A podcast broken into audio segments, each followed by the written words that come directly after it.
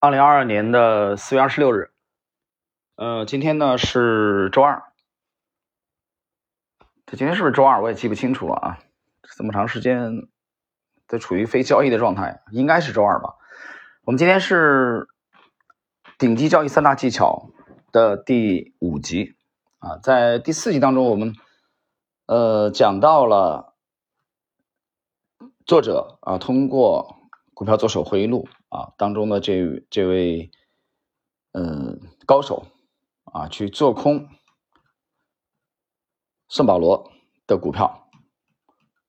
那么这一集呢，呃，进入一个新的小节啊，还是第一章的新的小节，就是讲这个新时代的系统的开发。但是这里边有一些内容可以略过啊。我们先看这个小标题：新系统的新时代系统的开发。呃，要稍微的啊，我们继续啊。从这个科马克那个时代算起，科学和艺术已经进步了很多。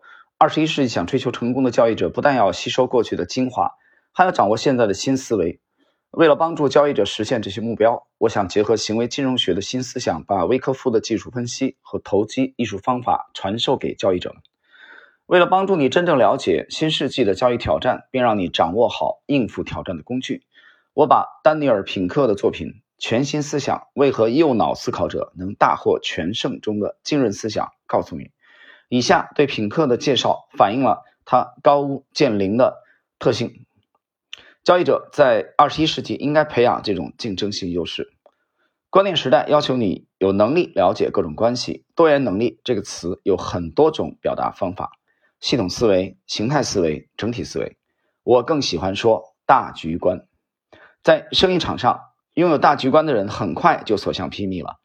过去，工人拿计件工资，现在这些工作都外包给国外工人了，或者拿软件来完成。即使如此，国外的工人和最快的电脑也是有缺点的，他们不知道如何整合资源。成功企业家和商人则拥有整合资源的能力。眼光狭窄的工人是左脑思考者，有大局观的企业家则是右脑思考者。呃，我们停顿一下啊，刚才的这个这个小节的啊，这个这个自然段啊，作者提出了两个概念，强调两个概念，我觉得很重要啊。第一是大局观，第二是企业家。我们先看第一，大局观，他呃把这个这三种啊多元能力，呃系统思维、形态思维、整体思维啊，他把它其实。总结为大局观啊，或者概括为大局观啊，这点我非常的赞同。我觉得这个词也很形象啊。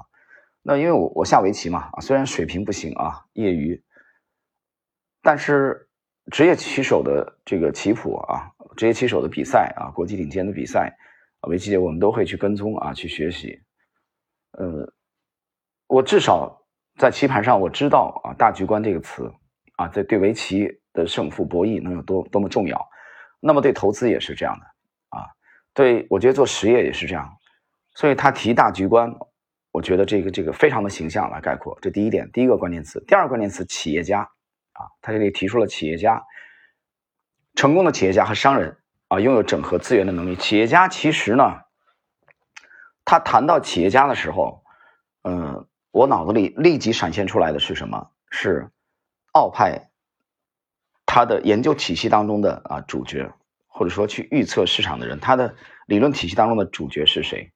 他认为奥派认为市场的呃 market，他的主角是谁？就是企业家，拥有创新精神的企业家或者商人，他们才是整个啊这个故事的这个 hero 英雄。他们用牺牲自己的这个积蓄为代价去满足满足新的社会需求。或者采取不同的方法满足现有的这个需求，他们做出冒险的决策。所以，当一个企业成功的企业家因为获得巨额利润而受到批评的时候，啊，其实各位不要忘记，企业家自己和之前的其他人已经尝试了无数次的错误和失败。刚才那段话啊，是我背诵的，我之前解读过的《长期投资》啊这部书啊，这部书对我影响很深。弗朗西斯科·加西亚·帕拉梅斯啊，西班牙的这位传奇基金经理人，他的著作当中的内容。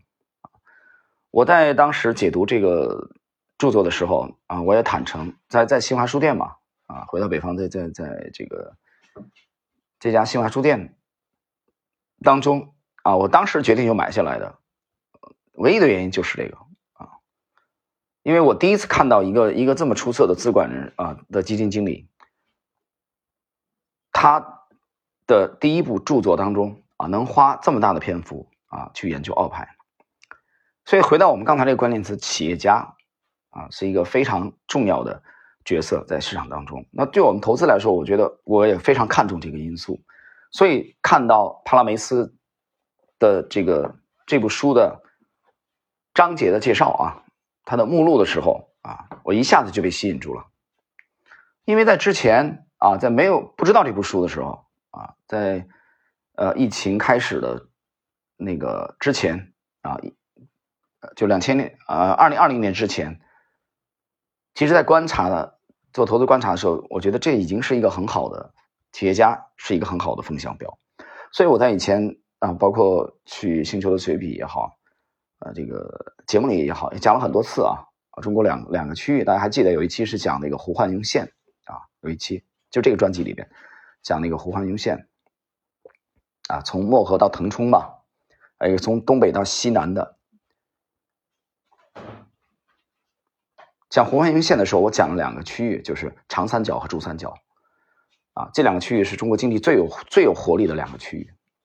那么这两个区域也是其实啊，我们不要说太远，最近一百年来最有活力的，但跟他们的地理地缘是有关系的啊，地理位置得天独厚，然后有相相对更良好的教育的基础，所以企业家是一个很好的呃角色。我们去观察这个市场。好了，我们继续。丹尼尔·卡尔呃戈尔曼的企业主管研究中，优秀人才和普通人的区别在于认知的能力、模式识别。有大局观的领导能够从混乱的信息中找到对未来有用的信息。这些优秀人才很少依靠推论，他们更多的依靠分析和直觉。啊，这段话讲的很好。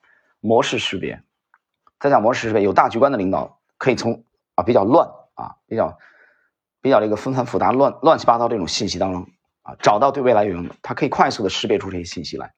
他为什么？因为作者这里讲是很少依靠推论，他们更多依靠的是分析和直觉。其实这种分析，他肯定经过长期的训练，他有体系嘛。我经常讲啊，你没体系，肯定东一锤子，西一棒槌在那乱抡，对吧？跟程咬金那个那个板斧一样的，没用的。这第一个，第二个直觉，这个直觉靠什么培养的？当然有人说天赋啊，我不否认天赋的重要。作用，但同时还有后天的因素。你只有经过长期的训练啊，像围棋的棋感一样啊，像武术的这个这个这个招法一出手啊，双方像太极推手一搭手，大概就知道对对手的这个水平，对方的水平。所以这种直觉，除了少数的天分以外，我觉得这种直觉啊，有部分天分，但是其实也有你经过长期职业训练的啊，这个必然的结果。好，我们继续看这一节的最后部分，品客。的新时代思想给交易者提出了高标准、高要求。品客把这些新思想总结为六个方法，他们分别是设计、讲故事、演奏交响乐、议会、享受交易和了解意义。呃，这六点我不展开啊，我们借助这部书当中的作者列出一个一个图表啊，简单的我们把要点讲一下，因为他后边还会展开啊。呃，他他在谈这个设计。就符合右脑和左脑思维的这一节的时候，他举一个例子，就是交易者的新优势的工具啊，比如说威科夫的收集图表和九个买入检验点，这个后期会讲啊，我们节目的这个后期啊不要着急啊，包括图表和列检查列表。演奏交响乐的时候，他讲了一个互动啊独立的系统演奏交响乐，比如说图表当中的这个大众行为曲线的 S 型和钟型啊，这个闹钟的钟表明价格、成交量、时间和情绪啊指标的互动。他打了一个比方啊，比方为这个演奏交响乐讲故事里边，他讲的是什么呢？交易者的这个新优势工具讲的是市场通过买盘和卖盘讲述自己的故事。那么解读啊，解读图表和模式的识别就很重要，就是你要听得懂这个故事。然后议会的时候，他这里涉及到的是扮演综合人，综合人这个概念啊，我们在前几期的时候，大概第二期的时候啊，我们讲过这个。概念的原创者就是理查德·维科夫啊。那其实我讲的这翻译不一样啊，这个翻译不一样，可能每个人对它的理解不一样，但是它的意思我在第二集大家可以听一下啊，顶级交易技巧这个三大这个交易技巧的这个第二集啊，我们这个系列解读的精华解读第二集的里面有，我我个人把它理解为，实际上这个综合人的概念就是一个这个 Superman，Superman，或者说这个 Super Money，啊，是一个超级资金，或者是一个超级的。主力，或者你也可以把它理解为是一个超人啊，把它多空双方的博弈想象成是一个人的行为啊，这这当然是一种比喻啊，一种想象，这样便于我们分析。然后呢，第五点是享受交易，不停的从市场分析中掌握技术，用行动的顺序方法获得意会并加强决策。最后一点，了解意义是从一间密室啊和只有一个客户的概念来展开。加深对交易的理解啊，这个当然后边我们还没涉及到，所以具体这六点在这里我们不再啊进行具体的这个展开。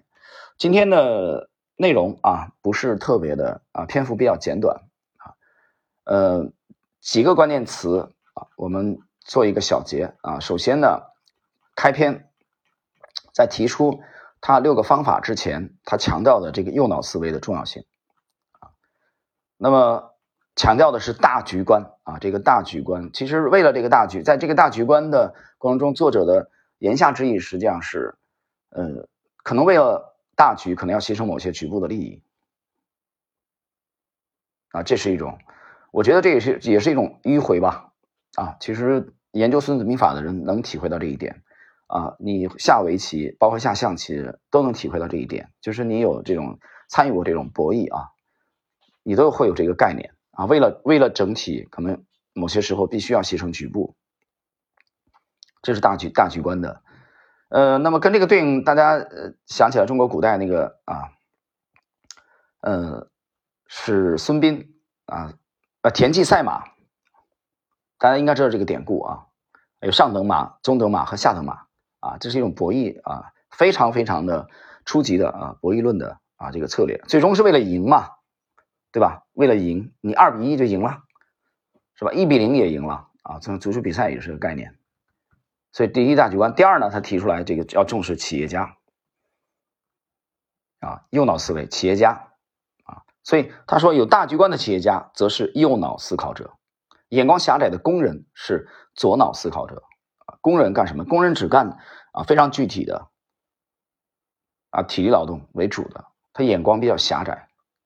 其实这里的工人啊，我觉得在市场，我们如果在市场当中理解，我觉得这里边其实可以几乎的等同于大众，啊，就是，呃，比如这个市场参与者啊，我们开户的这个假设有一亿啊，我们假设啊有一亿在参与交易，一亿人，那么这其中至少九千万以上，基本上都属于左脑思考者，那这个对任何资本市场，我觉得基本上都成立的，啊，你不要觉得啊所谓的呃大洋彼岸，包括港股相对成熟啊，他们的假账比较少啊，诚信更好。呃，那么他们的散户就盈利，错，错了啊！这句话放之四海而皆准啊，是普世的，在任何的资本市场，百分之九十以上的人啊是要被摆上祭坛的。我们看一下啊，比如说啊，今天早去抄底的人啊，收盘的时候可能心情就不爽了。那么是什么样的策略去支持你在这个位置抄底呢？你这种行为有没有大局观呢？是不是右脑思考的结果呢？我觉得应该很好的、深深的打一个问号。所以在今天这期节目的最后啊，我想到了一些，就是很多人他不理解啊，就什么事都不做是最难的这句话。在市场当中，他一定要交易啊，他一定要有所动作，一定要动啊，他没有认为等待，他认为等待是浪费时间，等待我又不赚钱，对吧？我每天在花钱，这怎么可以呢？啊，我一定要有所动作啊，我要抄底。啊，我要交易啊，我要高频。他从来没想象过等待不交易，什么事都不做啊，在市场当中啊，并不是什么都不做，你可以阅读，可以思考，这个事儿每天必须得做。所以这就是我觉得左脑和右脑思考的啊一个差别而已。但这一点其实很大程度上决定了你的投资业绩。好了，时间关系，我们今天的这一集第五集啊。顶级交易的三大技巧的精华解读啊，内容就到这里。